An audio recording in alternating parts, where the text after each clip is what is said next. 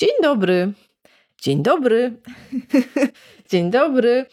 Jak wiecie, kreatywność i rozwiązywanie problemów to nasza specjalność. Ale nie wiecie, że bierze się ona u nas między innymi z ciągłej chęci zdobywania wiedzy i uczenia się nowych rzeczy. A jak się uczyć? To od najlepszych.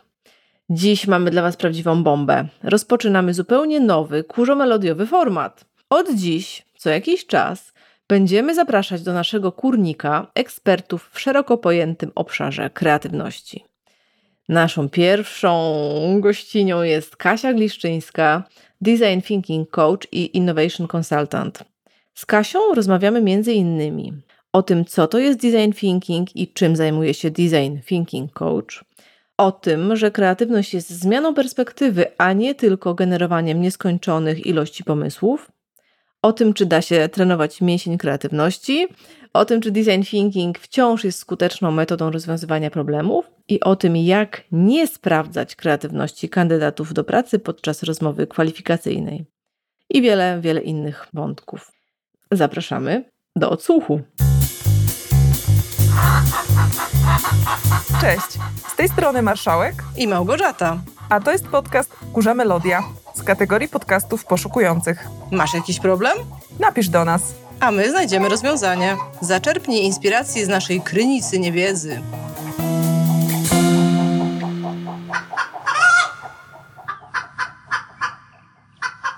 Zaczynamy. Cześć Kasia. Cześć dziewczyny. Cześć, cześć. Miło nam Cię gościć w naszym podcaście. Ale mnie jest bardziej miło być gościnią w Waszym podcaście. Jeszcze zobaczymy. To prawda. Ot, otwiera, otwieramy z Tobą zupełnie nowy cykl, cykl wywiadów z ekspertami. To słuchajcie, zacznę w takim razie od pierwszego pytania. Kasia, powiedz nam kilka słów o sobie. Czym się zajmujesz zawodowo, czym prywatnie, jeśli chcesz się tym podzielić? Powiedziałabym o sobie, niestety takim anglojęzycznym wyrażeniem, że jestem design thinking coach. Co to znaczy? Po polsku bardziej, po polsku jest sformułowanie facilitator design thinking i ono nie do końca jest takie adekwatne, bo mam wrażenie, że jednak facylitacja dotyczy grup, a coach jest bardziej uniwersalny, bo może pracować i indywidualnie, i grupowo. I tym się zajmuję, czyli prowadzę procesy oparte na metodzie design thinking. To zawodowo, a prywatnie. Prywatnie to jest grubsza sprawa teraz, bo jak była pandemia, moje życie wyglądało zupełnie inaczej i to całkiem do niedawna. I rzeczywiście robiłam różne rzeczy, nowe rzeczy, na przykład wychodziłam na spacery z pieskami, chodziłam na kawki z sąsiadami, trenowałam pieski, robiłam wymiany mieszkań i tego już nie robię. I szukam nowych rzeczy. Jestem tak jak wasz podcast jest podcastem poszukującym, to ja jestem teraz poszukująca nowych, nowych zajęć prywatnych, powiedziałabym tak. A skąd teraz do nas mówisz? Teraz do Was mówię z Berlina. Chciałam o to zapytać i nawiązać do tego, że mamy teraz międzynarodowy podcast z Berlina, Brazylii i Polski. Wow! Pierwszy taki odcinek. To teraz brakowałoby tylko, Gosia, żebyś ty nadawała zbyt goszczy i byłoby... BBB. Byłoby grubo. Byłoby bardzo grubo. To następnym razem. Albo chociaż z Bronowic. O! Z Bronowic byłoby słodziej. Ojej, słuchajcie, no to Kasia, my się tutaj zajmujemy burzami mózgów, takiej, tak jak mówisz, formule poszukującej. Ty też, między innymi, to powiedz nam, jaki jest twój ulubiony rodzaj burzy mózgów? Do tej pory myślałam, że to jest burza mózgów klasyczna, czyli taka w grupie, gdzie wymieniamy się pomysłami i inspirujemy. Ale odkąd przesłuchałam waszą burzę mózgów asynchroniczną, to chyba mam nowy rodzaj. I sobie myślę, że po prostu będę teraz słuchać odcinek waszego podcastu i generować pomysły z waszym odcinkiem w tle. To jest mój ulubiony rodzaj, że te pomysły, one, one przychodzą same. Tylko trzeba zadać odpowiednie pytanie. To jest miód na nasze serca, bo taki właśnie jest cel kurzej melodii, żeby inspirować. Tak było. Ja się tego nie spodziewałam. Wiedziałam, że tam będzie generowanie pomysłów. Jak usłyszałam pierwszy taki odcinek od A do Z z wyzwaniem. I niby wiedziałam, o czym to jest, a jak to się wszystko działo i jak to płynęło, to sama byłam w szoku, że nie mogłam się powstrzymać przed zapisywaniem pomysłów. Po prostu nie mogłam. Nie mogłam. Super. Że sobie sama pisałam swoje haiku na koce, na nici, na, na, na koty, na inne, inne zwierzątka. To pytanie o ulubioną burzę mózgów jest nie bez przyczyny, dlatego że my zwykle w tym momencie zadajemy takie pytanie rozgrzewkowe pod tytułem na przykład co ostatnio robiłaś pierwszy raz. Ale stwierdziłyśmy, że nie zapytamy cię o to, tylko zrobimy sobie burzę mózgów na pytanie rozgrzewkowe. Więc teraz nastąpi moment ciszy, który oczywiście wytniemy potem w postprodukcji i spróbujemy wymyślić sobie kilka takich pytań rozgrzewkowych. Proponujemy tutaj burzę mózgów cichą, czyli każda z nas zapisze sobie swoje pomysły najpierw, potem się nimi podzielimy, a na koniec wybierzemy to jedno jedyne, na które nam odpowiesz. To jest podstęp! Tego się po was nie spodziewałam, sorry. To jest podstęp. Wracamy teraz z naszymi pomysłami. I spróbujmy każda po jednym pytaniu. Jeżeli przyjdzie nam do głowy jakaś odpowiedź na pytanie drugiej osoby, no to wtedy dopowiadamy. Ja mam pytanie o emocje. Co cię ostatnio wzruszyło? Super. To ja przebiję to w drugą stronę. Z czym kojarzy ci się kura? Wpadłam ostatnio też na taki pomysł, słuchając innego podcastu, że zamiast zadawać pytania, mogłybyśmy robić quiz. Mhm. Więc zamiast quizu możemy też zrobić grę w skojarzenia. Z czym ci się kojarzy kura i potem podawać kolejne słowa. A ja mam pytanie, skoro kura, to ja nawiążę psem. Miałyśmy takie odcinki o psich imionach i jestem ciekawa, jaka była historia imion twoich psów? Ja nie znam odpowiedzi na to pytanie, ale podam kolejne pytanie. O czym ostatnio najczęściej myślisz? co za tobą chodzi, na przykład jakaś natarczywa myśl, albo jakie jedzenie za tobą chodzi. Macie tak czasem, że chodzi za wami jakieś jedzenie, bo za mną zwykle czekolada albo pizza. Jakie jest twoje OCD? E, obsessive Compulsive Disorder? Ale pytanie z psami mnie zainspirowało do innego pytania, które bym dorzuciła. Mhm. A mianowicie, jakie jest twoje ulubione zwierzątko? Hmm. Jest trochę sugerujące. Ale odpowiedzi mogą być różne, na przykład żyrafa. Albo jeśli by zapytać twoich przyjaciół o to, jakim zwierzęciem jesteś ty, to co by powiedzieli? Gdybyś mogła wybrać inną epokę do życia, może być epoka z przyszłości, to która i dlaczego? A mi się teraz skojarzyło, a propos e, tego waszego pomysłu ze skojarzeniami, skojarzyło ze skojarzeniami, że można zadać pytanie przez odpowiedź. Nie wiem, czy tak nie jest w teleturnieju Bank. na przykład, nie wiem, słowo problem. Odpowiedzią na jakie pytanie będzie słowo problem? Yy, kolejne pytanie z mojej listy to jest najmilszy zapach. Hmm, o, wow. Ciekawe, no. O zapachach się nie rozmawia. No właśnie. Albo przyjemny mhm. zapach. Albo taki kojarzący się z dzieciństwem, albo z jakimś wspomnieniem. Hmm. Ale jak powiedziałaś, Aniu, e, z dzieciństwo, to kojarzy się z tym smak dzieciństwa. Hmm. Ale też a propos dzieciństwa, pytania o wspomnienia. Też takie, wiecie, zabawne wspomnienie o jakich psotach. Twoja ulubiona zabawa z dzieciństwa. Albo co robiłaś takiego, co było na granicy legalności? Ja mogę odpowiedzieć na to pytanie. Paliłam papierosy z paluszków. Nikt tego nie przebije. A co robisz, jak się zgubisz w mieście i kiedy się ostatnio zgubiłaś? I to było moje ostatnie pytanie. Ja mam jeszcze też ostatnie. Y, jakie są trzy słowa, które cię opisują? O, trochę quiz taki. Ja też mam analogię do programu jednego. Jaka to melodia? Kurza! Przyszło mi do głowy, nie wiem co z tym zrobić, ale to było jedno z pierwszych pytań, które mi przyszło do głowy. I pomyślałam sobie, Gosia, ty zaczęłaś o emocjach. Ja też poszłam później w tę stronę, ale w zupełnie innym kierunku. Jak mogłybyśmy przywołać pozytywne emocje, żeby właśnie ten początek był taki miły. I albo wspomnieniem, jaki prezent ostatnio sprawił ci radość, albo po prostu zapytać, co miłego ostatnio cię spotkało, albo totalnie basic pytanie, które kiedyś na kursie rozwaliło system, Mhm. to było, jak się czujesz? I to było pytanie niespodziewane, bo ono było tak, tak proste, tak oczywiste, że nikt go nie zadawał.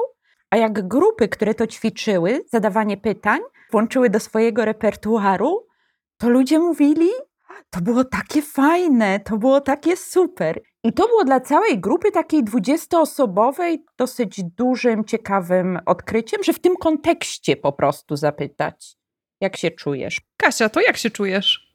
Czuję się bardzo miło, czuję się podekscytowana, czuję się troszeczkę też niepewnie w związku z tym, że po raz pierwszy jestem w podcaście i mam takie przekonanie o sobie w ogóle, że jestem bardzo niepodcastowa. Więc to takie jest trochę niepewne. To obalimy ten mit, publikując ten wywiad. Dokładnie, dokładnie.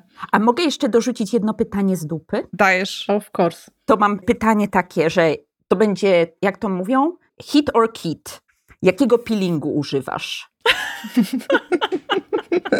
Tego się nikt nie spodziewa. No, tego się nikt nie spodziewa.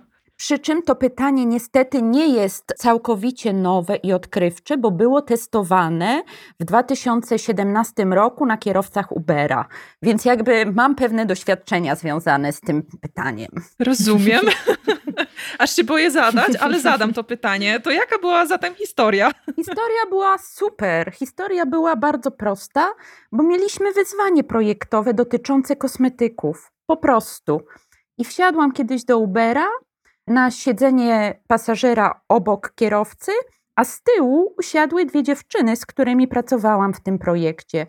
I wsiadając taka zdesperowana, bo już mówię, żeby przerwać marazm taki kreatywny, bo ciągle się kręciliśmy wokół tego samego, i po prostu wsiadłam i zapytałam, a pan jakiego peelingu używa? A on na to, młody chłopak, myślę, że tak 22 lata, mówi: Świetne pytanie, dlaczego nikt nie rozmawia o peelingach? 20 minut jazdy i cała historia, i było bardzo dużo ciekawych informacji.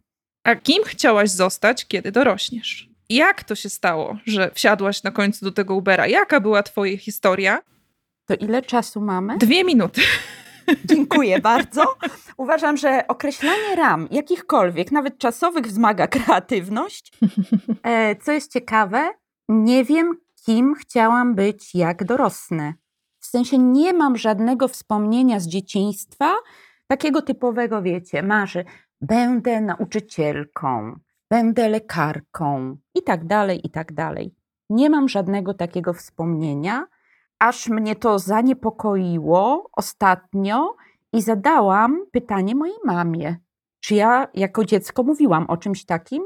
I ona mówi: Nie, nie mówiłaś. Wow. I więc mówię, może to nie jest to, że ja to wyparłam, Mhm. zapomniałam, czeluście, że to było już tak szalone czy dziwne. Powiedziałabym tak, że zaskakuje mnie jedna rzecz. Zaskakuje mnie, że nie, nie poszłam w stronę botaniki czy zoologii, zootechniki, bo od dzieciaka interesowały mnie roślinki i zwierzęta. Dopiero jak dorosłam, zaczęli interesować mnie ludzie. A poszłaś na biologię, czy studiowałaś jakiś kierunek, który był z tym związany? Nie, zupełnie nie. Nie. Jak miałam jakieś powiedzmy 18-19 lat, czyli ten moment, że podejmujemy decyzje życiowe, kluczowe na temat swojej przyszłej kariery. Oczywiście to już tak nie działa w dzisiejszych czasach, no ale wtedy, w czasach prehistorycznych, tam ileś lat temu, to tak trochę jeszcze było takie przekonanie, że jak już podejmę raz tę decyzję, to potem już koniec, klamka zapadła. Ja miałam bardzo duży dylemat, bo interesowało mnie zajmowanie się produktem i usługą, ale wiedziałam, że nie jest to projektowanie formy, więc to nie byłby design, na przykład, że nie idę. To w ogóle nie miałam w głowie takiego pomysłu, żeby iść na przykład na jakieś ASP, y, kierunek projektowanie produktu. W ogóle mnie to nie interesowało. I najbliższe temu gdzieś tam było studiowanie ekonomii, bo to się łączyło z rynkiem, to się kończyło z badaniami rynkowymi, to się kończyło ze strategiami marketingowymi, więc to było najbliższe, ale to nie było to, co ja chciałam robić. Miałam cały czas poczucie niedosytu, że chciałabym więcej, chciałabym coś. Wtedy nie umiałam i nie umiałabym sformułować, że mnie po prostu interesuje innowacja i tworzenie nowych produktów i usług. Nie było tych wszystkich słów wtedy: mentoring innowacji, zarządzanie innowacją, zarządzanie designem. Ja nawet słowa branding chyba wtedy nie znałam po prostu. Więc tak to było później. A jak trafiłaś na design thinking? Albo jak design thinking trafiło na ciebie? To cofnę się jeszcze przed e, samo design thinking, bo narzędzia i podejście design thinking już e, stosowałam wcześniej. I pierwszy raz, jak stosowałam to, to nie wiedziałam zupełnie, że istnieje coś takiego. Pracowałam w firmie innowacyjnej i tam zajmowałam się i rozwojem nowych produktów, i między innymi marką i marketingiem. I myślę, że prezes czytał już wtedy książki takie około design thinking, że on dotknął IDEO i innych takich amerykańskich obszarów, ale on tego tak nie mówił. On to starał się przemycić w taki no, nienachalny sposób i organizował czasami takie spotkania.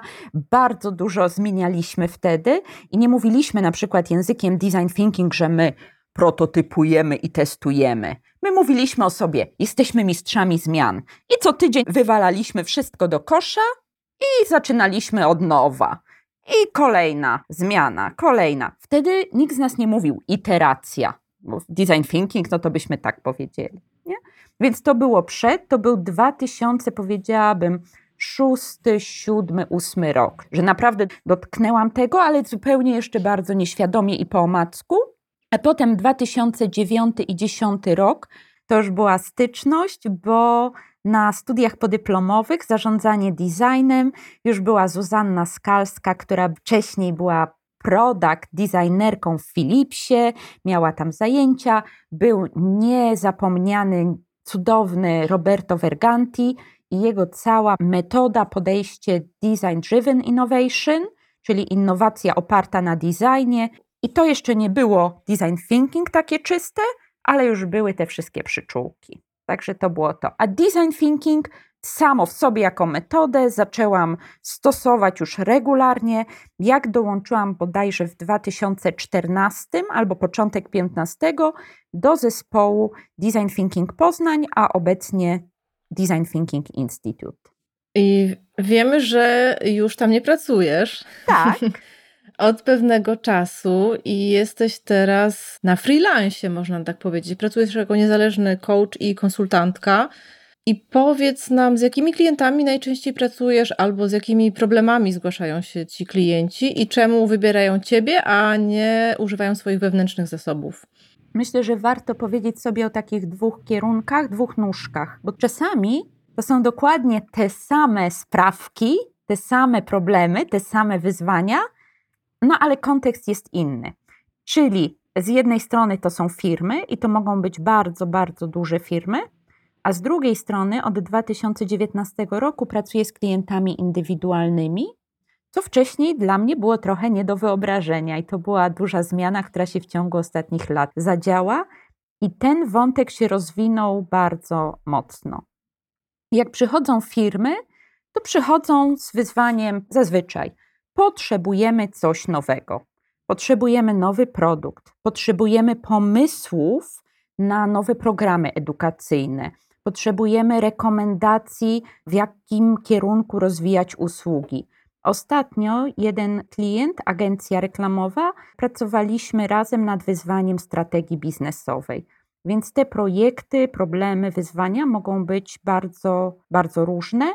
Też firmy się zwracają do mnie często jak próbowali już albo własnymi zasobami, albo nawet przy pomocy kogoś z zewnątrz coś zrobić. Ale projekt był dużym wyzwaniem, tam było wiele zmiennych i on nie do końca, tak delikatnie mówiąc, nie do końca skończył się sukcesem. Jest czasami frustracja w zespole, bo jakaś metoda nie zadziałała. A oczywiście, że to zazwyczaj nie była metoda, tylko zarządzanie projektem albo dobór narzędzi czy metod i tak dalej, i tak dalej. Więc tutaj to wraca ten wątek, że jak jest zespół taki właśnie, że już taki nie wiemy co zrobić, albo utknęliśmy, albo, albo próbowaliśmy i to nie poszło. I coś Mhm. tam było na siłę, coś tam nie bardzo mocno nie poszło albo nie zassało, no to wtedy nie zawsze, ale czasami jestem dla firm, dla działów taką ostatnią deską ratunku. I tak było też w przypadku jednej bardzo, bardzo dużej firmy edukacyjnej, gdzie oni mieli takie wyzwanie edukacyjne. No, mieli duży problem wewnętrzny z osiąganiem pewnych wyników. I trochę już było takie, wiecie, ryzyk fizyk. Próbowaliśmy na różne sposoby, to dajmy szansę design thinking i dajmy szansę gliszczyńskiej. Zobaczmy, no już nie mamy nic do Mhm. stracenia. Czyli jesteś takim pogotowiem ratunkowym w pewnych sytuacjach. Czasami tak, chociaż pogotowie ratunkowe to jest zazwyczaj, jak już pacjent leży i kwiczy, Mhm. nie? A u mnie to jest jeszcze już trochę leży na pleckach i mówi: Ojej, mam miękki brzuszek, ale, ale jeszcze nie kwiczy. Absolutnie nie, nie jestem lekiem na sytuacje kryzysowe, tylko właśnie raczej, że musimy coś zrobić, żeby sytuacja się nie pogorszyła, na przykład. A jakieś branże do ciebie wracają, albo któreś z nich lubisz bardziej niż inne? Wracają do mnie ostatnio spożywcze. Z różnych powodów to wynika. Między innymi myślę, że też się przyczyniło do tego to, że w latach 2000 2011-2014 bardzo mocno inwestowałam w rozwój, w research i promocję food designu w Polsce. Wtedy było za wcześnie, nie do końca to chwyciło, firmy nie były gotowe i ja nie byłam gotowa żeby im to odpowiednio zakomunikować, pokazać, sprzedać, nawet nie bójmy się tego słowa, bo przychodziły wtedy do mnie firmy, które miały budżety. Miały budżety 2 miliony euro. Rozmawiałam z taką firmą. 2 miliony euro to jest naprawdę wow. I przez to, że było to tak dużo i nie wiedzieliśmy, jak to ugryźć, jak to połączyć wtedy w tym całym, w tej machinie całego procesu wdrażania nowego produktu. No ja wtedy po prostu miałam za mało doświadczenia, tak sądzę. Chcesz jeszcze coś dodać? Tak, chciałam powiedzieć właśnie o tych powracających branżach, że niektóre rzeczywiście wracają z różnych powodów, ale dla mnie najciekawsze to jest e, to, że pojawiają się zupełnie nowe branże i to jest też coś, co bardzo lubię, co mnie inspiruje, napędza. To to, jak po prostu mogę pracować z branżą, z firmą, której nie znam i robić coś, czego jeszcze nigdy wcześniej nie robiłam. A ostatnia taka branża to. E, Zupełnie ostatnia to była ta strategia biznesowa dla agencji, ale wcześniej, dosłownie chwilę wcześniej, robiłam też projekt serialu animowego. To było absolutnie super i miałam już doświadczenie w pracy, nazwijmy to związanej z branżą filmową.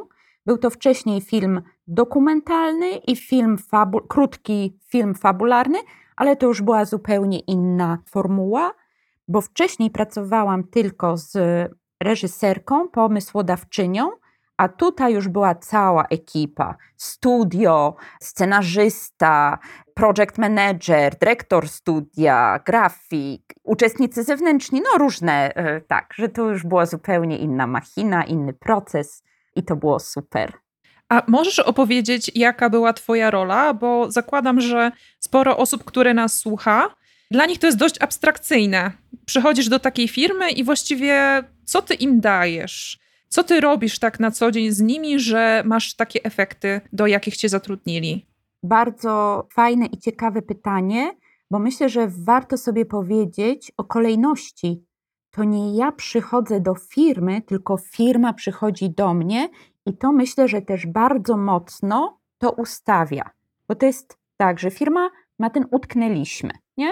Utknęliśmy nad rozwojem scenariusza na przykład, albo chcemy osiągnąć jakiś cel.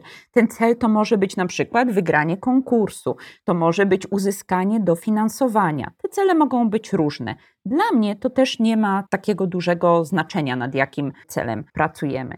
I wtedy moja rola jest taka, ja bym to nazwała w tych procesach firmowych, grupowych, że jestem takim facylitatorem zewnętrznym, używając feminatywów, facylitatorką, jestem prowadzącą, biorę na siebie odpowiedzialność za proces, ale myślę, że to jest też klucz, że biorę na siebie odpowiedzialność za proces, ale nie za wynik. Nie mówię, to teraz zrobimy najlepszy scenariusz świata, albo to teraz zrobimy projekt edukacyjny, który powali wszystkich na kolana. Mhm. Nie, ja mówię to teraz, zaprojektuję taki proces i tak go poprowadzę, żebyśmy na końcu mieli kilka konceptów, które będą odpowiadały na rzeczywiste potrzeby ludzi. I oczywiście zrobię wszystko, żeby to jak najlepiej dostarczyć. I jeszcze podrążę, żeby powiedzieć to jeszcze bardziej łopatologicznie, żeby wszyscy rozumieli, jak wygląda taki proces. I teraz skoryguj mnie, jeżeli się mylę. Jesteś zewnętrzną facylitatorką, ale pracujesz z osobami, które są w tej firmie, czyli one są Twoją grupą, która tak naprawdę robi tą robotę, a Ty tylko nimi w cudzysłowie sterujesz. Zarządzam, tak. Prowadzę. Mhm. Dokładnie. To jest 90 5% przypadków. Zdarza się też, że w niektórych procesach mamy uczestników zewnętrznych. I tak było na przykład mhm. w procesie z jedną firmą spożywczą, że w procesie dołączył ktoś z zewnątrz. Bardzo często też e, w tych procesach pracuję z kimś w cudzysłowie ode mnie. Czyli ja też tak projektuję, planuję proces, żeby ze mną była osoba, która mnie wspomaga właśnie od tej strony design thinking. W przypadku tego konkretnego projektu filmowego była między innymi dziewczyna, studentka, która nie była związana ze studiem, e, nie była związana ze mną, chciała po prostu zobaczyć, jak taki proces wygląda. I była najmłodszą uczestniczką, miała pełno wątpliwości, a wniosła ogromną wartość. Wszyscy się na to zgodziliśmy, i to było super, była sytuacja win-win dla absolutnie każdego. Więc to był bardzo nietypowy przypadek, ale takie przypadki też się zdarzają i są mile widziane. Mm. Tak y, słucham cię i czuję, albo pewnie obie czujemy z Anią, że pod y, tymi opowieściami buzuje wiele anegdot. Chciałam tutaj zapytać o jakieś jedno naj, naj, albo dwa najdziwniejsze, najbardziej nietypowe problemy czy wyzwania, z jakimi przyszło ci pracować. Chyba żadnego wyzwania ja nie traktuję jako bardzo nietypowe. Ta branża filmowa była dla mnie taka zupełnie inna, ale przypomina mi to taki projekt no, z dosyć już odległej przeszłości, bo to był 2010 rok. To były bardziej eksperymenty z różnymi narzędziami design thinking. Gdy kolega powiedział, że jest taki konkurs, który ogłosiło SCA Packaging. To jest międzynarodowy koncern opakowaniowy. I był konkurs na opakowanie Lego i opakowanie chusteczek higienicznych Tempo. I koniec końców on nie wziął udziału w tym projekcie, w tym procesie z różnych przyczyn osobistych, a ja na fali tego entuzjazmu skrzyknęłam dwa takie malutkie zespoły. Jeden zespół projektował opakowanie klocków Lego, a drugi projektował opakowanie chusteczek higienicznych. Wtedy to była dla mnie totalnie, totalnie mega przygoda, a dla tych uczestników e, również, bo było między innymi w tych zespołach, na przykład oprócz projektantek produktu, było dwóch uczestników, którzy na co dzień zajmowali się wideofilmowaniem. I stwierdzili, że dołączą, bo czemu nie? Bo ich to rozwinie, bo ich to interesuje.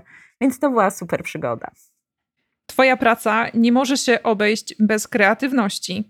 Zresztą też dlatego Cię tutaj zaprosiłyśmy, żeby o kreatywność zapytać. Powiedz mi, jak to z tą kreatywnością jest? Jak ty ją definiujesz? Bo właściwie każde CV ma to słowo, prawda? Większość osób wpisuje sobie, że są osobami kreatywnymi. Czy rzeczywiście tak jest? Czy każdy z nas jest kreatywny? To może być bardzo podchwytliwe pytanie. Jest dużo dyskusji na ten temat. I powiedziałabym tak, że każdy z nas może być kreatywny, każdy z nas może być kreatywny na różnym poziomie.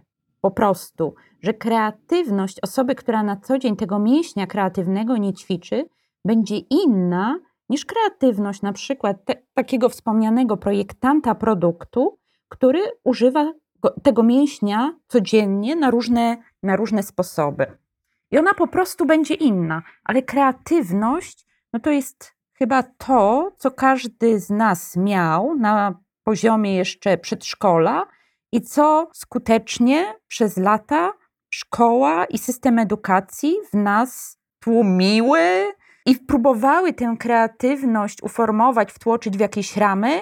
I to, to, co robimy jako dorośli, to często wracamy do tej kreatywności, którą wcześniej mieliśmy. Więc myślę, że tak, odpowiadając na to pytanie, uważam, że każdy może być kreatywny, absolutnie. I może być kreatywne sprzątanie, i może być również niekreatywne projektowanie. I powiedzmy to też wprost, że kreatywność to jest sposób, to jest podejście, powiedziałabym, a nie umiejętność czy cecha na stałe przypisana osobie, yy, zawodowi. Tak bym na to patrzyła. Ja się tak zastanawiałam właściwie przez większość mojego życia, kiedy jeszcze pracowałam jako projektantka wnętrz, jak to będzie w przyszłości. Czy skończą mi się pomysły, czy to będzie już tak, że będę tylko powtarzać te same schematy i w kółko projektować te same rzeczy, tylko w innym ułożeniu albo w innym kolorze? Czy jednak da się tu kreatywność ćwiczyć i być ciągle innowacyjnym, nawet jeżeli pracujesz w jednym zawodzie przez wiele, wiele lat? Myślę, że można być kreatywnym przez całe życie, można tę kreatywność utracić w każdym momencie życia i można tę kreatywność odzyskać. I z kreatywnością wiążą się dwa aspekty. Pierwszy z nich to odwaga, a drugi to ciekawość. Jeżeli masz w sobie odwagę do eksperymentowania, próbowania, odwagę do zmierzenia się z porażką, z niepowodzeniem, to to jest już bardzo dobra droga do kreatywności. I druga rzecz to ta ciekawość. Jeżeli masz w sobie ciekawość ludzi, ciekawość świata, ciekawość zjawisk, to jest najlepsza droga do kreatywności, powiedziałabym. A nie techniki, nie narzędzia same, same w sobie. Że kreatywność to nie jest burza mózgów. A jeżeli uważamy, że przestaliśmy być kreatywni, to czy są jakieś sposoby, żeby z powrotem odzyskać kreatywność? Myślę, że można zacząć od takiego delikatnego rozglądania się w koło, z wystawiania takich czułek i patrzenia, patrzenia czułkami i takiego macania. trochę macania. Jak ślimak. Tak, wystawiania takich czułek i macania nimi otoczenia z takim nastawieniem, co nas inspiruje, co nam daje energię, co nas pobudza, co nas ciekawi i podążania za tym. Jeżeli zaczniemy takimi małymi kroczkami, potem możemy sobie za tym iść, możemy za tym podążać, ale możemy też po prostu znaleźć na przykład podcasty, TikTokerów, blogi, artykuły, cokolwiek.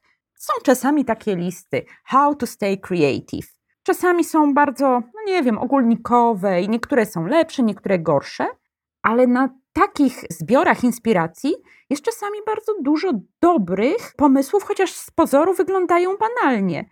Na przykład zacznij śpiewać pod prysznicem. Jeżeli ktoś tego nie robił, to, to może być dla niego bardzo odkrywcze i może zacząć się nowy proces. Więc byłabym raczej zwolenniczką takich małych, malutkich zmian, ale wprowadzania tego w swoje życie, a nie na przykład rzucanie się to teraz utknąłem, utknęłam, to zapiszę się na jakiś drogi kurs kreatywności mhm. już będę kreatywny. Przypomniała mi się taka historia z przed wielu, wielu lat, jak poczułam, że potrzebuję właśnie takiej stymulacji kreatywnej, to wymyśliłam sobie sama zadanie dopasowane do mnie wtedy i do moich potrzeb. I to nie było z żadnego poradnika, tylko się zastanawiałam, jak mogłabym być bardziej kreatywna, jak mogłabym poszerzyć swoją perspektywę, jak mogłabym inaczej patrzeć na świat. I sobie wprowadziłam w życie, myślę, że trwało to, nie wiem, rok, może dwa lata, że kupowałam co jakiś czas magazyny kolorowe z zupełnie innej bajki. Mhm. Czyli nie to, co mnie tylko interesowało. Jeśli wtedy pracowałam w branży wyposażenia wnętrz, to nie jakieś piękne frame czy tam inne piękne zagraniczne kolorowe magazyny, tylko kupowałam na przykład magazyn o koniach, motocyklach, sukniach ślubnych, a raz na jakiś czas nawet chwila dla ciebie, życie na gorąco, twój przepis i tak dalej, i tak dalej.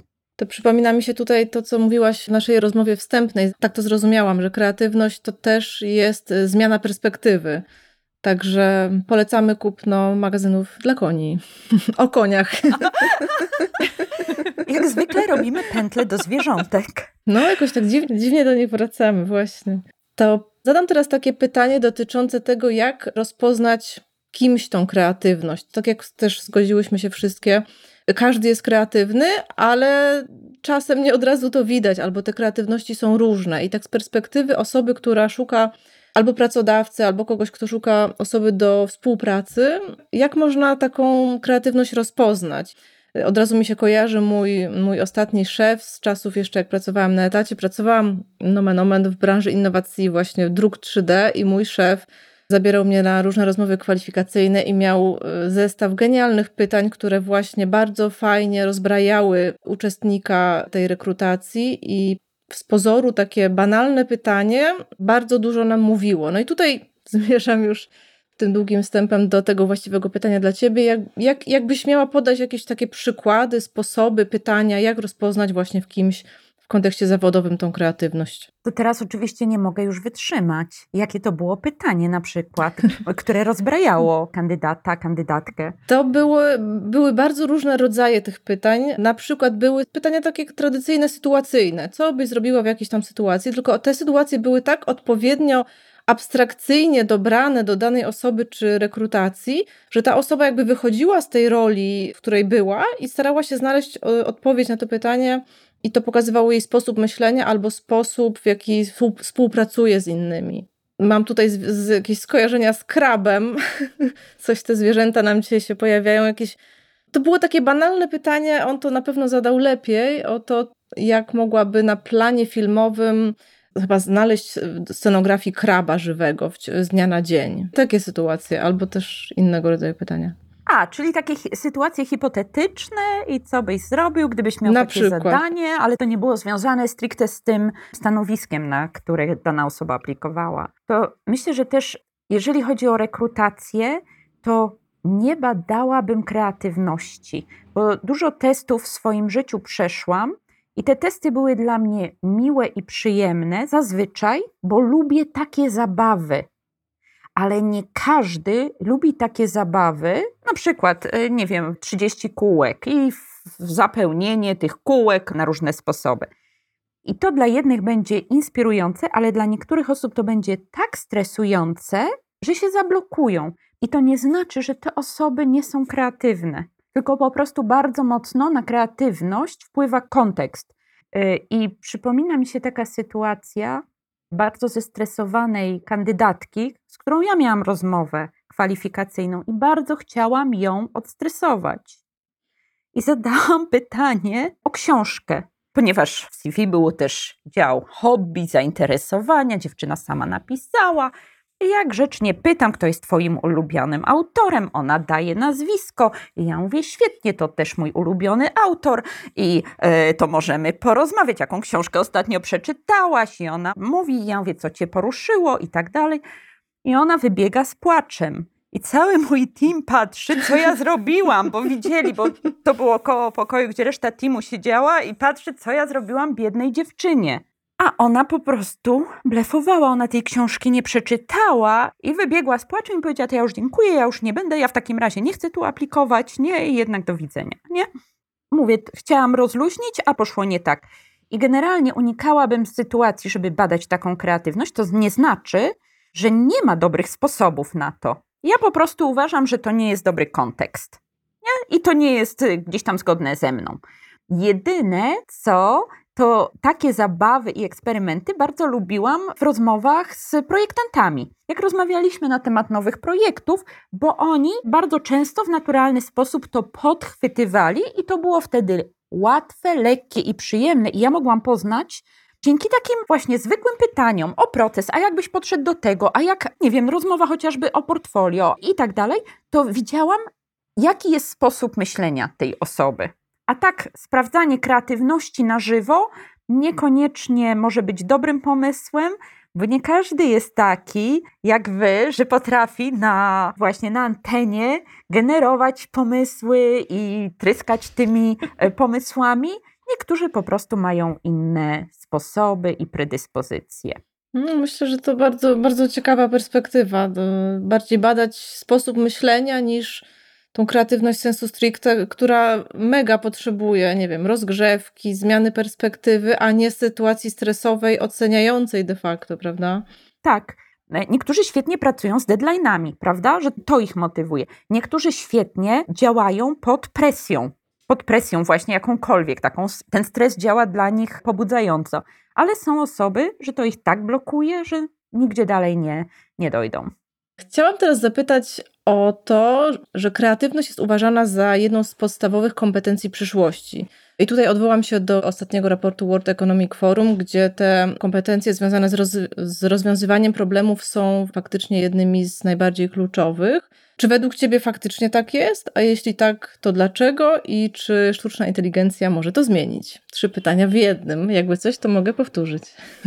Myślę, że ze swojej perspektywy mogę tylko powiedzieć, że sztuczna inteligencja i kreatywność, to wydaje mi się, że to jest duże pole do popisu i do połączenia, bo te wszystkie, nazwijmy to na razie zabawy czy eksperymenty, chociaż to jest serious play, bym powiedziała.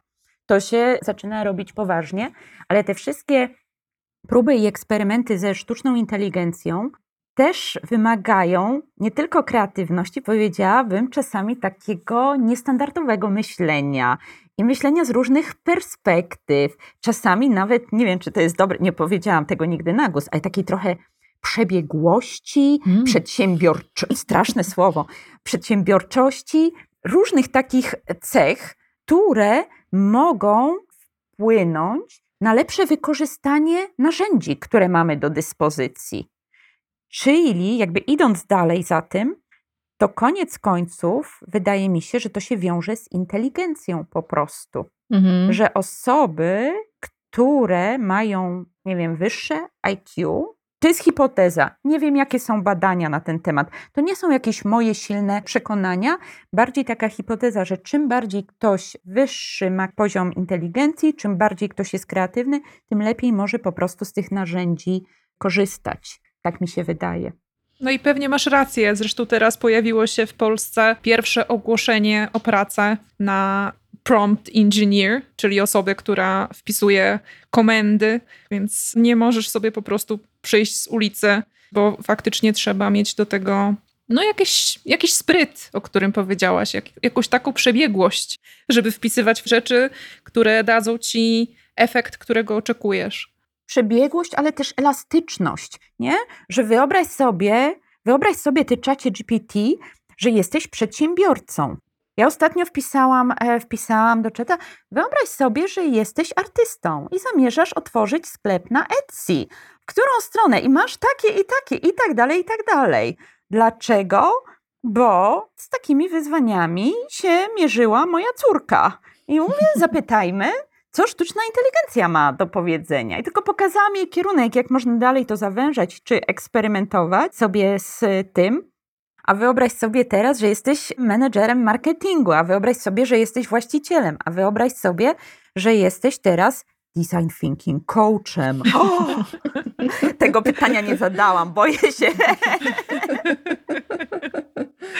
No właśnie, a propos design thinking coacha, bo też chciałybyśmy poprosić Cię o taką krótką definicję tego, co to właściwie jest design thinking, tak bardziej w stronę naszych słuchaczy, bo myślę, że część osób zna, ale część nie wie, co to właściwie jest. Design thinking, które jest mi najbliższe, to jest metoda rozwiązywania problemów. Początkowo design thinking było rozwijane jako metoda tworzenia nowych produktów i usług. Bardzo bliskie jest mi też podejście stanfordzkie. Na Stanfordzie są dwie szkoły. Jedna to jest D-School i tam jest całe to projektowanie, które się zaczęło od produktu. Ale nie wszyscy wiedzą, znaczy nie wszyscy, nie wszyscy wiedzą o D-Schoolu, oczywiście, ale jeszcze mniej osób wie o tym, że na Stanfordzie jest też ogromna, ogromna działka, która się rozwija która się nazywa Life Design Lab. I ona wykorzystuje design thinking do rozwoju swojej kariery zawodowej, do szukania powołania czy testowania powołania. I to jest działka, która też mnie od e, wielu lat interesuje. Więc podsumowując, powiedziałabym, że design thinking to jest metoda, że design thinking to jest zbiór narzędzi, że design thinking to jest podejście. Podejście do rozwiązywania problemów, do tworzenia nowych rzeczy, ale na takim wyższym poziomie to jest mindset, czyli sposób myślenia, sposób działania, sposób funkcjonowania. I tak jak ostatnio sobie o tym myślałam, w ogóle o swojej drodze design thinking, że w takim 2011 roku to wykorzystywałam narzędzia design thinking. W 2014 roku zaczęłam stosować świadomie proces design thinking i rozwijałam, uczyłam się tego. W 2019 roku zaczęłam pracować na mindsetie dopiero, że zajęło mi to ileś jednak czasu, mimo że ten mindset znałam od początku. On, pewne elementy tego mindsetu były mi bardzo bliskie, jak na przykład iteracyjność procesu, powtarzanie, ta zmiana perspektywy. To było mi zawsze bardzo bliskie, ale świadomie jako całość, jakby przejście na kolejny poziom. Jak w grach komputerowych, skille i levele po prostu. Mhm. No właśnie, bo to nasze kolejne pytanie dotyczyło tego, jak zmienia się Twoje spojrzenie na design thinking, bo niektórzy mówią, że to się wypaliło, niektórzy mówią, że jednak nie, że się nie zaczęło w ogóle. Jak, jak Ty ty, do tego podchodzisz w swoim jakby własnym kontekście? Myślę, że design thinking jest mi bardzo bliskie, bo jest uniwersalne i elastyczne. I zobaczcie, to co mi daje design thinking, to daje mi i proces, i narzędzia, i mindset do rozwiązywania różnego rodzaju problemów. Design thinking nie jest i nigdy nie będzie lekiem na całe zło i na wszystkie problemy świata. Absolutnie, bo gdyby było, to by już czołowe umysły ze Stanforda niektóre z tych problemów rozwiązały.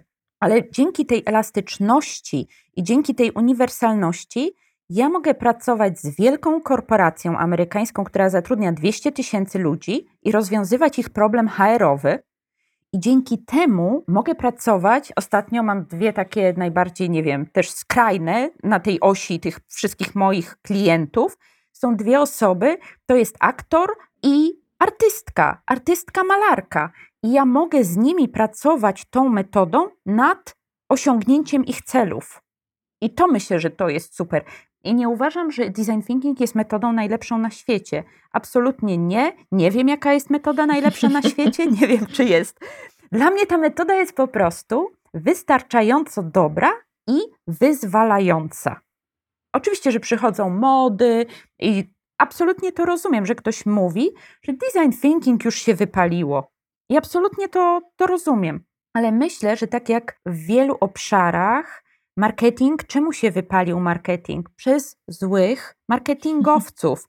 Słowo coach w Polsce ma nie do hmm. końca hmm. tylko pozytywne skojarzenia. Takie mam wrażenie. Nie ty jedna.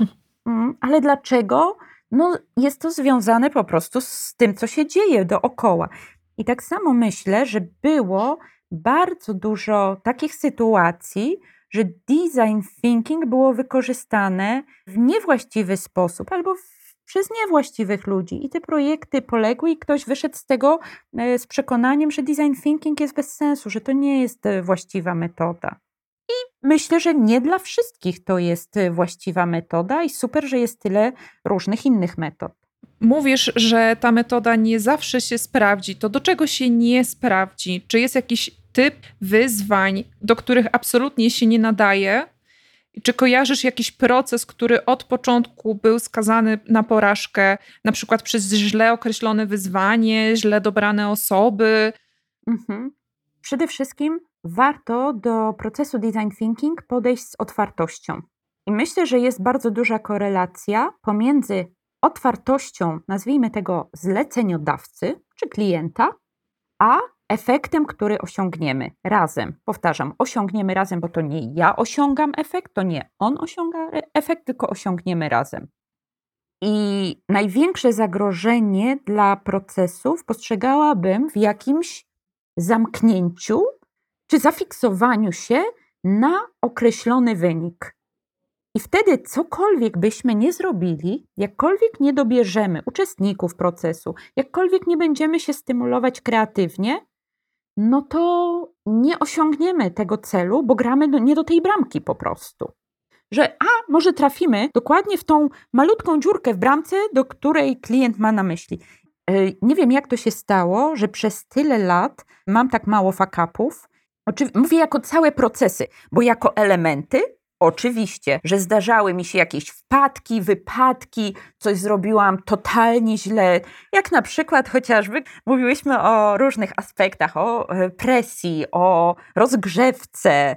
I teraz mi się przypomniał ten kawałek, początek procesu, właśnie z pracą nad opakowaniem klocków Lego. Ja taka rozentuzjazmowana i w ogóle na luzie, dobra, to teraz działamy. I tak na pewniaka i mówię, to teraz zróbmy sobie takie ćwiczenie rozgrzewkowe. I teraz naprawdę mam takie ciary wstydu na plecach, że mam powiedzieć, jakie ja rzuciłam ćwiczenie rozgrzewkowe, że tak, aż mnie to boli. E, bo mówię, to zróbmy takie rozgrze rozgrzewkę na nazwę, na nazwę dla zespołu. I wyobraźcie sobie, że macie się teraz nazwać jako najlepszy zespół projektowy świata. I mi tak się jakoś to powiedziało, zamiast powiedzieć najgorszy zespół projektowy świata albo z dupy jakaś nazwa czy coś.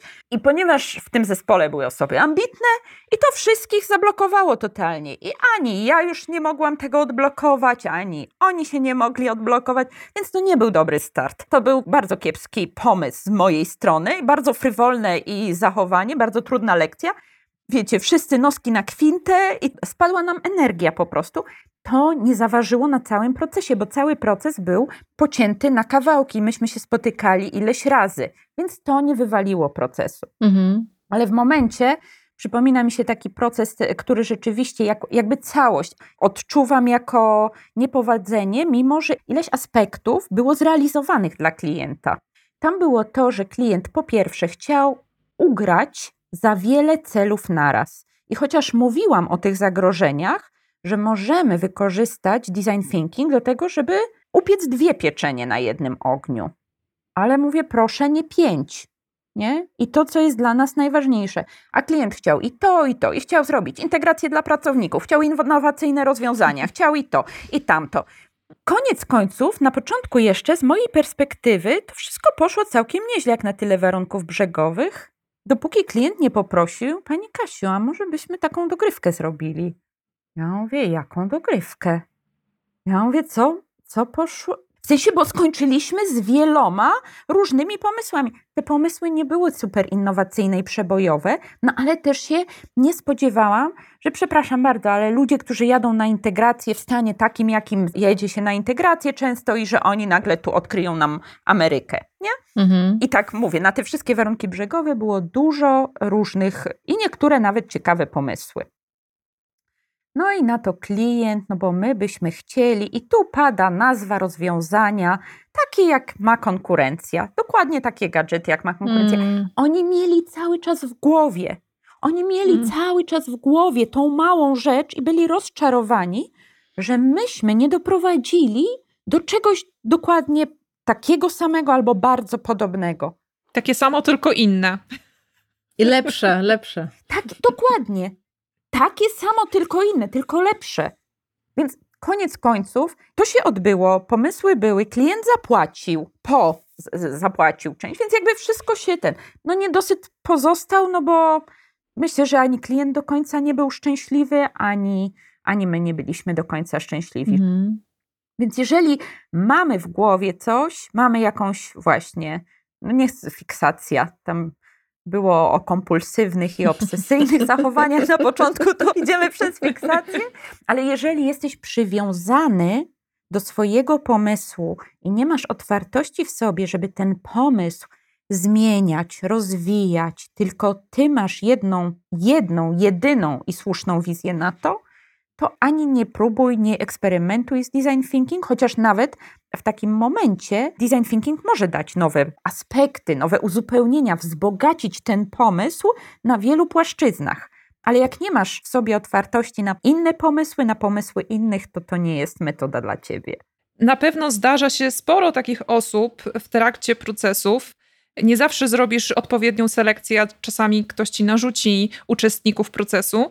I zdarzają się osoby, które mają jedną, jedyną wizję, albo są jakimś dyrektorem i grupa boi się przeciwstawić pomysłom tej osoby. Jakie są Twoim zdaniem najtrudniejsze osoby w takim procesie i jak sobie z nimi radzisz? Ja je eliminuję. Najprościej. Jestem, jestem leniwa, nie lubię walczyć, nie lubię trudności potem na placu boju. Lubię, jak wszystko idzie fajnie i do przodu i gładko. I chociaż wiem, nie jestem naiwna i wiem, że nie zawsze wszystko idzie super gładko, ale po co sobie rzucać kłody pod nogi?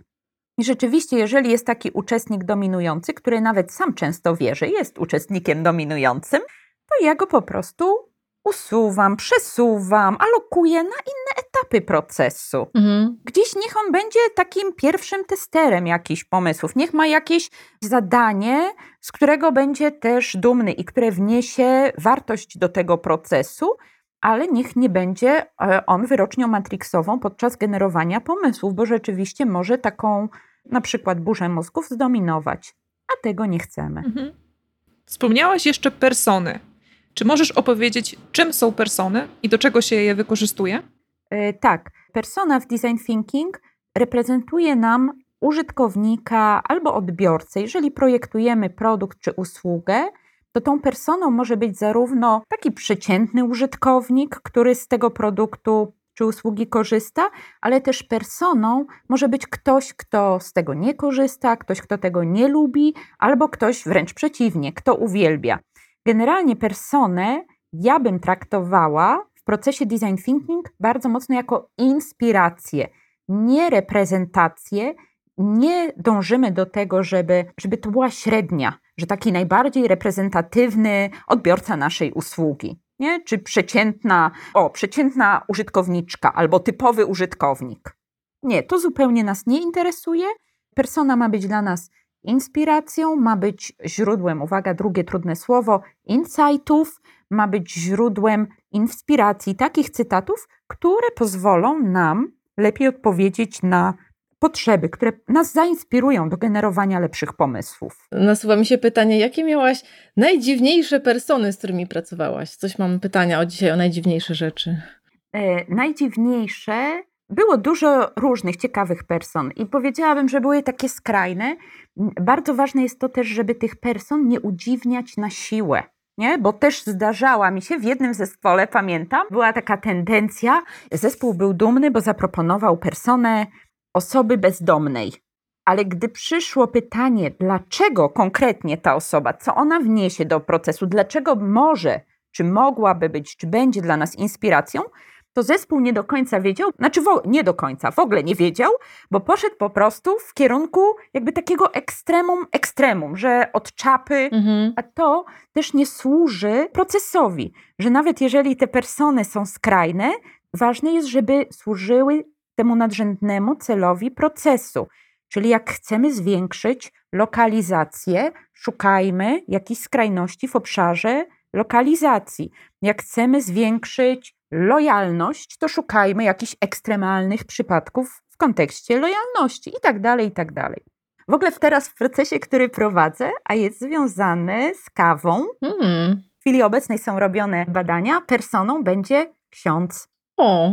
To jest jeden proces. W procesie takim nazwałabym bardzo HR-owym, rozwojowym, czyli taki miękki HR i programy rozwojowe dla pracowników, personą był zakonnik. Ciekawe. Dlaczego?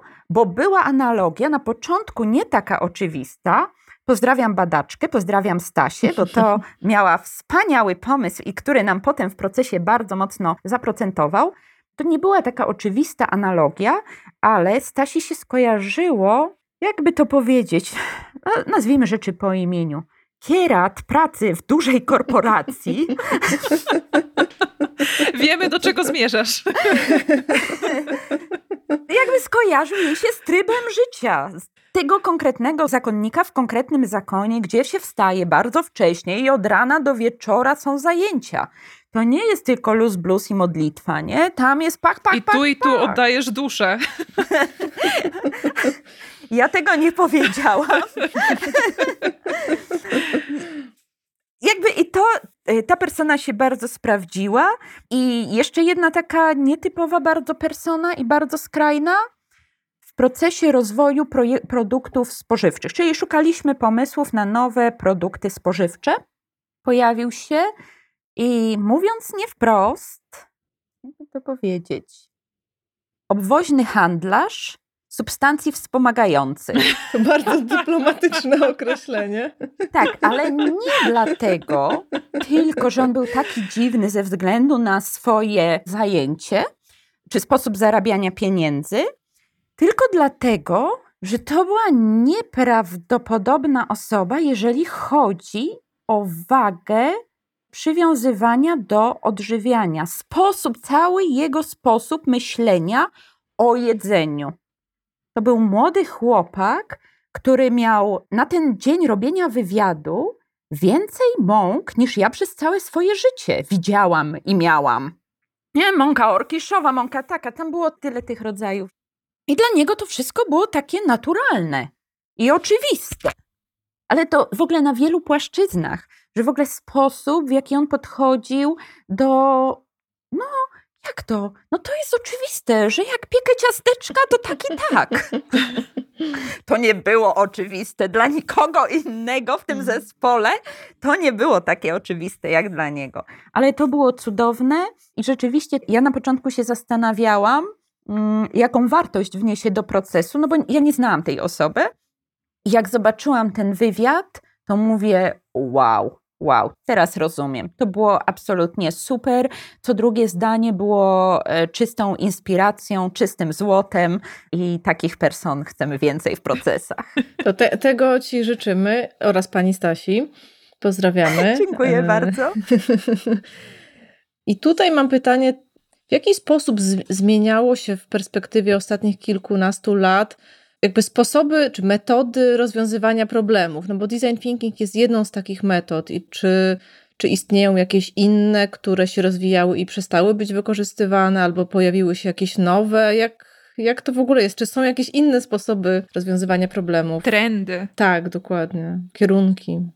Absolutnie nie czuję się taką specjalistką i badaczką. Próbowałam różnych metod i ja nadal nie uważam, że ja stosuję jakby takie czyste design thinking i w ogóle nie wiem, czy jest coś takiego jak takie czyste design thinking. Na pewno to podejście stanfordzkie mnie bardzo, bardzo mocno inspiruje od wielu lat i ma na mnie największy wpływ. Ale swego czasu wszystkie takie, powiedziałabym, techniki kreatywności, taka archeologia trochę kreatywności mi się trochę teraz kojarzy. Kapelusze de Bono. Tak dawno nie powiedziałam tego na głos, że teraz się aż uśmiecham, że ojej, takie coś istniało. Metoda, podejście, czy w ogóle, czy może nawet też firma, tak jak jest w Stanach to IDEO, o którym wspomniałam, firma projektowa, to też wydaje mi się, że za tym stała firma Liberating Structures też łączą dużo, dużo różnych podejść. W pewnym momencie, wydaje mi się, w biznesie, ale to chyba była bardzo wąska dziedzina, było, nie wiem czy modne, ja to stosowałam intuicyjnie przez e, wiele lat i dopiero po latach zobaczyłam, że to jest taka metoda, która ma taką nazwę. A to jest hypothesis driven approach. I to, to też jest podejście do rozwiązywania problemów. No, takich metod myślę, że jest tam dużo, dużo więcej. Co bym chciała też powiedzieć, że myślę, że to jest bardzo wartościowe i z tego względu ciekawe, że na Stanfordzie spotykają się inżynierowie i psycholodzy. I to jest super zderzenie, że w tych szkołach, w tym Discoolu, to dla mnie to było fascynujące, że osoby takie jak Bernard Roth, na przykład, inżynier, który swego czasu budował konstrukcję na festiwal Burning Man i który też wykładał na Discoolu, on napisał książkę na przykład, wydaje mi się, że tytuł jest po polsku Nawyk osiągania. I to jest książka o wykorzystaniu design thinking w życiu prywatnym. I tam jest bardzo dużo odwołań do psychologii. I tak samo panowie Bill Barnett i pan Evans z Life Design Lab. Oni również odwołują się co 5 minut do osiągnięć psychologii. I to myślę, że jest super, że po prostu to jest w zgodzie z tym, jak my funkcjonujemy, jak nasze mózgi funkcjonują, a nie, a nie wbrew. To Kasia, ostatnie pytanie ode mnie. Powiedziałaś o design thinking w życiu prywatnym, więc chciałabym cię od razu tak. o to zapytać. Jak jest u ciebie? Jak te dwie strefy się przenikają? Czy się przenikają? Czy korzystasz z design thinking w życiu prywatnym? I czy w ogóle uważasz się za kreatywną osobę w życiu prywatnym? To są dwa różne kierunki, mhm. bo po pierwsze, nie uważam się za kreatywną osobę w życiu prywatnym, ale to jest kwestia mojej percepcji. Na pewno. E, spotykam wiele osób, które mówią: Wow, ale to jest pomysłowe, ale to jest kreatywne. I tak na przykład było w przypadku, nie wiem, chodzenia na różne meetupy, jak się przeprowadziłam. Tak było w przypadku wymyślenia tego sposobu na podróżowanie w trakcie pandemii i tak dalej, i tak dalej. Więc jakby z boku dostaję taką informację zwrotną, że to, co robię, jest kreatywne. Myślę, że największe wrażenie na moich znajomych, zwłaszcza płci żeńskiej, robiło to, jak wykorzystywałam design thinking na przykład do randkowania. O, jak? Jak? To nie było ostatnie pytanie, to jest ostatnie. Myślę, że to było tak, to było szokujące, zwłaszcza w przypadku tego młodszego pokolenia i dziewczyny, które są młodsze, atrakcyjniejsze. Tak powiedzmy obiektywnie, jeżeli można tak obiektywnie ocenić atrakcyjność są i młodsze, i atrakcyjniejsze. Jak to jest możliwe, że mają większy problem, żeby znaleźć, nie wiem, atrakcyjnego mężczyznę na randkę niż ja, czy atrakcyjną osobę? Jak to jest możliwe? A ja po prostu krok po kroku zastosowałam różne elementy design thinking, również tak zwaną empatię i diagnozę potrzeb zleceniodawcy, czyli siebie. Oczywiście najtrudniej jest zdiagnozować siebie, ale to jest bardzo ważne pytanie o nasze potrzeby, o nasze cele, o to, co jest dla nas ważne. I tak samo jak ja pracuję z klientem i nie zaczynam projektowania procesu, zanim nie dowiem się na różne sposoby, do czego dążymy, co jest dla niego istotne w tym procesie, jaki jest jego deklaratywny cel, ale jaki jest cel, który za tym hmm. stoi, a może za tym celem jest jeszcze jakaś inna motywacja. No myślę, że to jest warto sobie odpowiedzieć i chociażby taka z grubsza zrobiona empatia i diagnoza potrzeb, ale zrobiona, zrobiona mhm. i otwartość na iteracyjność procesu. Znowu, nie dążymy do jednego doskonałego rozwiązania, tylko myślę, że to może źle teraz zabrzmieć, ale w burzy mózgów idziemy na ilość. No bo z ilości robi się jakość. Kasia, otwieramy portal randkowy wspólnie mm -hmm. i tutaj też apel do naszych słuchaczy i słuchaczek, że trochę nam się obydwu marzy rozwiązanie jakiegoś problemu miłosnego, na przykład jak znaleźć idealnego partnera, więc jeżeli ktoś ma taki problem lub w tym temacie, to zapraszamy do zgłoszeń. Nie spodziewałam się takiego obrotu akcji, ale idąc za tym, to ja czuję zew i może zróbmy mały jakiś kursik online, Design Thinking in Dating Jesteśmy otwarte na takie pomysły. Mm -hmm. Jest potencjał. Wiesz, że Gosia zaczęła swój biznes hafciarski od haftowania haseł z Tindera? Nie! Tak, odkryłam, że istnieje Tinder. E, w pewnym momencie mojego życia tak wyszło i, i zafascynowała mnie strona taka językowa, że w jednym zdaniu tak dużo można powiedzieć. Na przykład e, zaczęło się od zdania Interesuje mnie komunikacja z dotykaniem. Wow. Fascynujące. No, myślę, że można tam znaleźć dużo kwiatków takich. Hmm. To jest cudowna perspektywa. Haftowanie i hmm. Tinder. O! To, no to otworzyłyśmy bardzo ciekawy wątek. Niestety go chyba tutaj musimy zakończyć, chociaż no, do pomyślenia o jakiejś tutaj follow-upie w tym obszarze.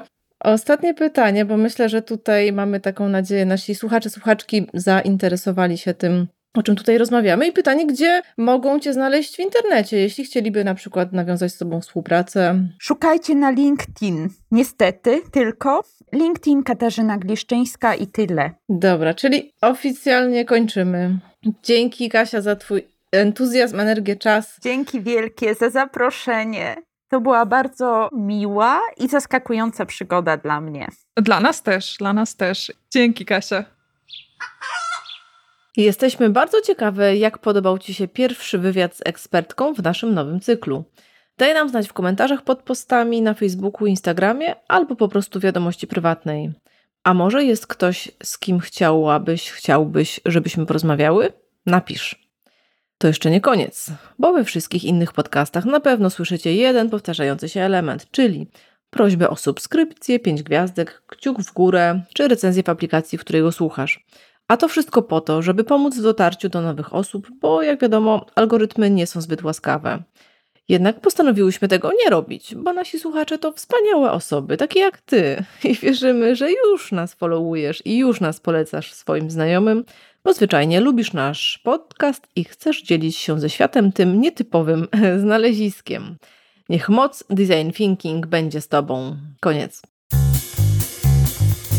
Jeśli chcesz, żebyśmy zajęły się Twoim problemem, napisz do nas list na adres problemy małpa kurzamelodia.com. Im więcej powiesz nam o sobie i swoim problemie, tym lepsze pomysły przyjdą nam do głowy.